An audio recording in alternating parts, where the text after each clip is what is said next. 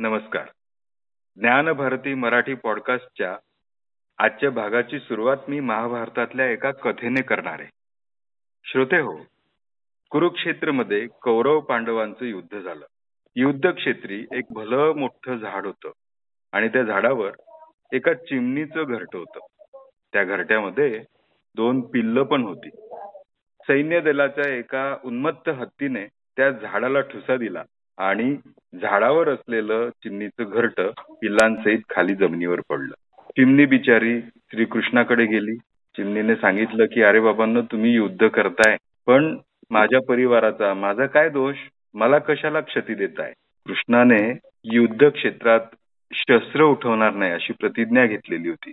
पण ती प्रतिज्ञा थोडी का असेना मोडली.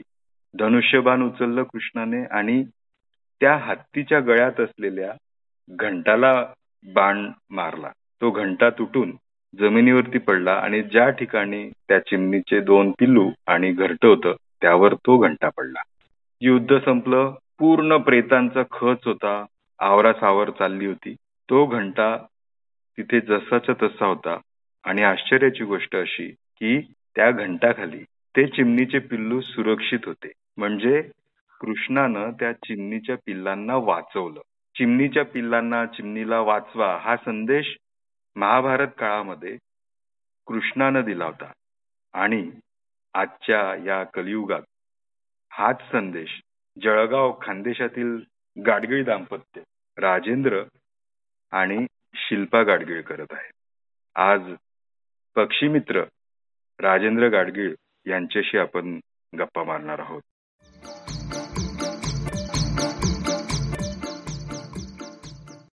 नमस्कार राजेंद्रजी.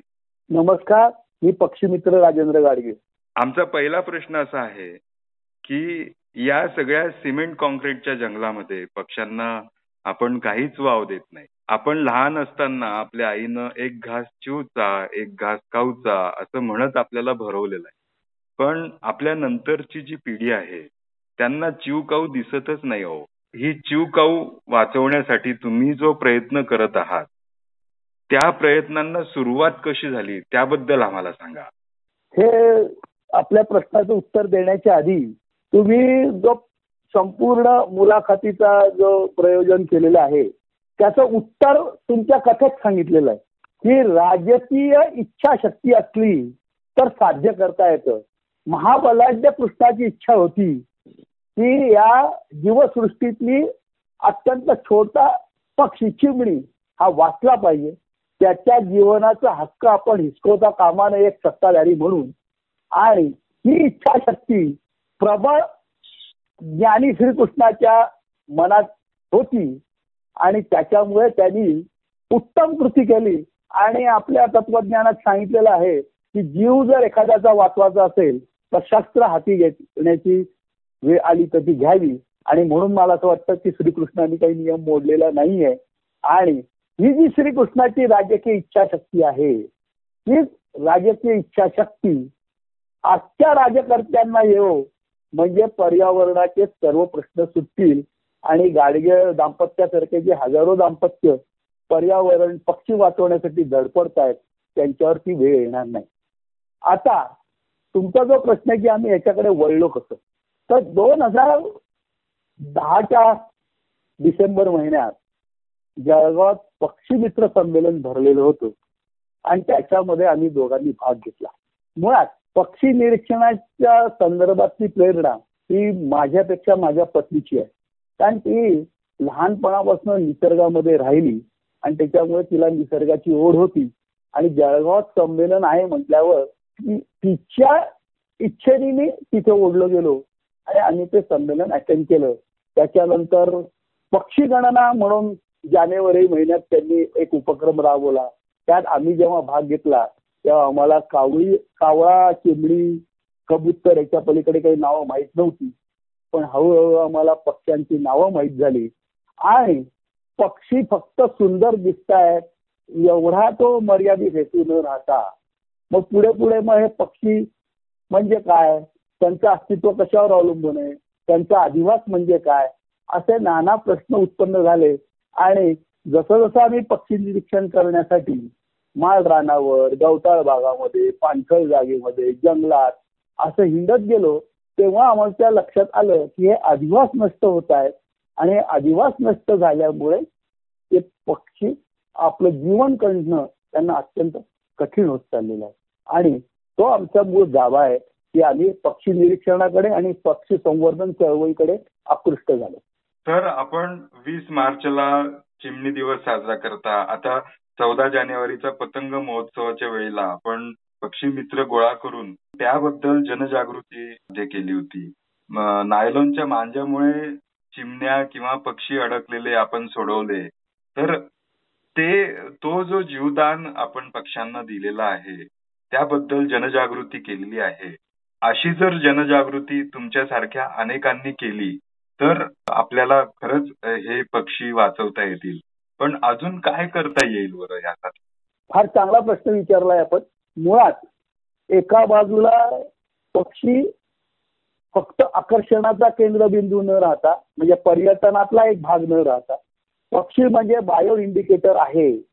ही जागृती निर्माण होणं आणि प्रत्येक भारतीयाच्या मनात माझ्या अस्तित्वा इतकंच पशु पक्षी जीवसृष्टीचं अस्तित्व महत्वाचं आहे हे त्यांनी लक्षात घेतलं पाहिजे हे लक्षात आल्याबरोबरच जसं आपण उन्हाळ्यामध्ये पाण्याची थाळी ठेवू काही दाणे ठेवू त्याचबरोबर आपल्याला हे विचारात घ्यावं लागेल की चिमणी जी आपल्या लहानपणी आपल्या अंगणात येत होती ती का दिसेनाशी झाली हो. त्याचं जे मूलभूत कारण आहे ते हे की चिमणीला आपण हाऊस पॅरो म्हणतो इंग्लिशमध्ये हो.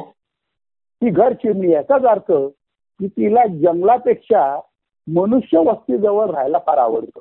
हो, हो, जेव्हा जेव्हा ती मनुष्य वस्तीजवळ राहते याचा अर्थ तिला अनुकूल असं घरट बांधण्यासाठी जागा आवश्यक असते. ज्याला ऐंशीच्या दशकाच्या आधीच जळगाव शहरातल्या घर रचना माहीत असतील. त्यांना हे लक्षात येईल की वाडेवजा घरं होती कौलारू घरट होती. त्यामुळे सापट्या कौलांमधले बेचक अशी घरांची रचना असायची. त्याचबरोबर प्रत्येकाच्या घरामध्ये फ्रेम असायच्या इलेक्ट्रिसिटी बोर्डाचा खोका असायचा. ह्यामध्ये ते चिमणी वास करायची. वाड्यामध्ये चार पाच झाडं असायची. आणि त्याच्यामुळे चिमणीला आपलं घर हा उत्तम अधिवास वाटायचा आणि माणूस हा असुरक्षित वाटत नव्हता. जेव्हा आपण विकास करायला लागलो तेव्हा विकास निसर्गाच्या सोबत करायचा आहे आणि आपल्या विकासामध्ये निसर्गाचा हिस्सा आहे आपल्या सहअस्तित्वाने राहायला पाहिजे ही भूमिका सोडून आम्ही सिमेंट कॉन्क्रीटची जंगल उभी केली. याच्यामध्ये आर्किटेक्चर रचना अशीच केली नाही की बा आपल्यासोबत पक्षी राहणार आहे चिमणी राहणार आहे आणि त्याच्यासाठी त्याच्यात काही खोबण्या केल्या पाहिजे घराच्या सोसायटीच्या भोवती झाडं लावली पाहिजेत काही काटेरी झाडं असली पाहिजेत काही फुलांची झाडं असली पाहिजेत काही फळांची झाडं असली पाहिजेत. असा कोणताही न विचार करता आम्ही फक्त मजल्यावर मजले चढवत गेलो. त्याचा दुष्परिणाम असा झाला की चिमणीला आपलं घर हे बांधणं अशक्य झालं आणि त्यामुळे चिमणी दूर दूर दूर दूर लोटत गेली आणि त्याच्यामुळे ती नष्ट जरी झाली नसली तरी तिचं हळूहळू अस्तित्व कमी होत चाललेला आहे. तर मी असा एक आग्रह करेल की जो श्रीकृष्णाचा तुम्ही संदर्भ दिलाय तो हल्लीच्या श्रीकृष्णांना असं म्हणेल की नगर रचना जेव्हा तुम्ही कराल इथलं भविष्यात तेव्हा आधुनिक नगर रचनेमध्ये कृत्रिम घरटी बांधलेली असतील त्याचबरोबर खास खळगा कृत्रिमरित्या तयार केलेल्या असतील जेणेकरून तिथे चिमणी येईल इतर पक्षी सुद्धा येतील आणि आपलं घरट बांधू शकतील. असं अनुकूल घर रचना याचा आग्रह हल्लीच्या श्रीकृष्णांनी करावा. आणि जनतेबरोबरच लोकजागृती पर्यावरण जागृती ही हल्लीच्या श्रीकृष्णांमध्ये झाली पाहिजे. नगर रचना करत असताना बायोडायव्हर्सिटी पार्क उभे करा की ज्याच्यातनं फुलपाखरं पक्षी आकर्षित होतील. पाणवठे निर्माण करा. हे ज्याच्यामुळे वेगवेगळ्या पक्ष्यांना पाण्या म्हणजे जे काही पाण्यात राहणारे पक्षी आहेत नंतर त्याच्यातनं जे पाण्यामध्ये अन्न आहे ते मिळणं सुलभ होईल. जसं आपलं मेहरून तलाव आहे. या मेहरून तलावामध्ये आम्ही पंच्याण्णव तऱ्हेच्या पक्ष्यांची नोंद केली त्याच्यात साठ पक्षी हे स्थानिक आणि विदेशी स्थलांतरित होते. मध्यंतरी जेव्हा तो कोरडा पडला तेव्हा तो गाळ काढण्यात आला. तेव्हा आम्ही पक्षी मित्र म्हणून त्यांना सांगितलं की उथळ गाळ काढा. म्हणजे बशीच्या आकाराचा गाळ काढा.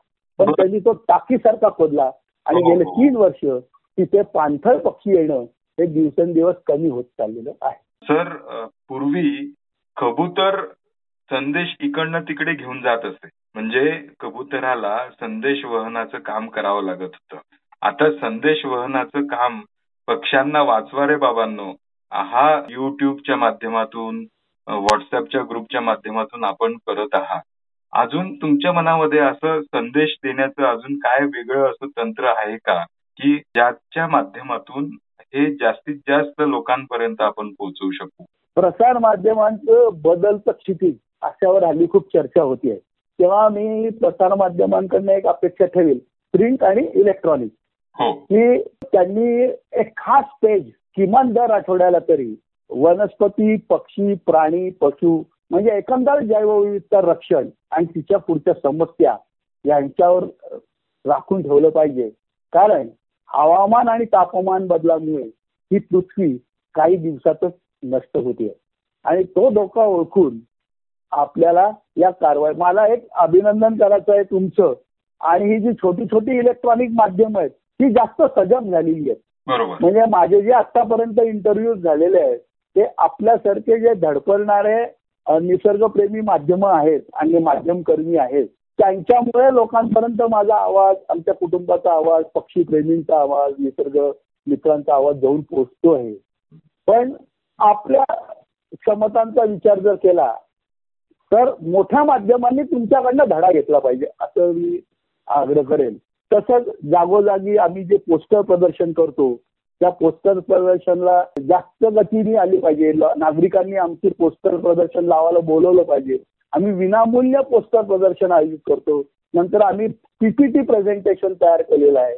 त्या पीपीटी प्रेझेंटेशनच्या माध्यमातून शाळा वस्ती कॉलेज वेगवेगळे इंडस्ट्रीयल इस्टेट इथे कार्यक्रम मोठ्या प्रमाणात राबवले पाहिजे. जसं मेरिटो इंडस्ट्रीनी मध्यंतरी आमचं पक्षी निरीक्षण आणि पक्ष्यांचं महत्त्व यावर एक मोठं एक कार्यक्रम घेतला होता मेरून तलावावर आणि तो अत्यंत यशस्वी झाला होता. त्यांचे चाळीस पन्नास अधिकारी कर्मचारी आलेले होते. असं वेगवेगळ्या इंडस्ट्रीजनी त्याच्यात भाग घेतला पाहिजे कॉलेजेसनी भाग घेतला पाहिजे. कारण प्रत्येक वेळेस आम्ही लोकांपर्यंत जाऊन पोहोचणार नाहीत आणि असे अनेक किशोर कुलकर्णी त्या जर असं गेले तर गाडीवर लोकांपर्यंत किती ठिकाणी जाऊन पोहोचणार आहे? पण लोकांनी आता जागृत होऊन असे कार्यक्रम आयोजित केले पाहिजे. मग गणपती उत्सवामध्ये काय आरास करायची असा प्रश्न असतो. पण आता ते सगळं जगडुबीच होणार आहे. हो. आणि या पंधरा वीस वर्षातच पृथ्वी नष्ट होईल इतपत ते भयानक आहे सगळं. अशा वेळेस नवरात्र उत्सव असो गणपती उत्सव असो वेगवेगळे दिन असो हे नागरिकांनी साजरे केले पाहिजे. त्याच्यात शिक्षक प्राध्यापक पत्रकार त्यांनी सहभाग घेतला पाहिजे. तर ही समस्या अर्थतज्ञ आले पाहिजे. कारण आपल्याला जेव्हा असं म्हणतो की कार्बन फुटप्रिंट विरहित जग पाहिजे तर म्हणजे त्याच्यासाठी कोणत्या तऱ्हेची अर्थव्यवस्था पाहिजे कोणतं नियोजन पाहिजे? सार्वजनिक वाहतूक की खाजगी वाहतूक? कारण खाजगी वाहन हे कार्बन फुटप्रिंट तयार करणार आहे. सार्वजनिक घरं की बंगले वजा घरं? असे सर्व नाना प्रश्न आहेत. त्याच्यामुळे समाजशास्त्रज्ञ अर्थशास्त्रज्ञ पर्यावरण तज्ज्ञ निसर्ग विज्ञान आपल्यासारखे जागृत माध्यमकर्मी यांनी सगळ्या द्यायला पाहिजे. तसंच जे मोठमोठे उद्योजक आहेत त्यांनाही माझं आव्हान आहे. कारण शेवटी उद्योग जर चालवायचा असेल तर ही पृथ्वी नष्ट झाली तर उद्योग काही चालले चालणार नाही त्यामुळे पर्यावरणपूरक उद्योग याबद्दलचं एक विचारमंथन सुद्धा जगभर आणि भारतात होण्याची गरज आहे. कारण उत्पादकांना सुद्धा जाणीव झालेली आहे. की निसर्ग साधन संपत्ती संपत चाललेली आहे ऊर्जा संपत चालली आहे अशा वेळेस आपल्याला निसर्गपूरक उत्पादन हे कसं करता येईल त्याचं तेही विचार करतायत आणि ते जर याच्यात आले म्हणून म्हणतो की हे जे वेगवेगळे श्रीकृष्ण आहेत हे जर जागृत झाले आणि हो. त्यांना जागृत करणं हे फार महत्वाचं काम आहे आणि तुमच्यासारख्या माध्यमांमुळे विचार त्यांच्यापर्यंत जाऊन पोचो त्यांनी हे ऐकव हीच माझी एक मोठी अपेक्षा आहे. शेवटचा असा प्रश्न आहे की मोबाईल टॉवर मुळे पक्ष्यांना त्रास होतो. तर तो त्रास कसा होतोय?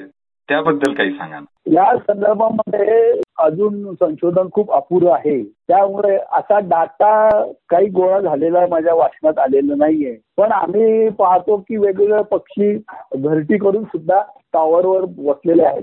पण तरी त्याच्यातनं जे उत्सर्जन होतं त्यांच्या शरीरात काय नेमके परिणाम होत असतील त्या लहरींचे?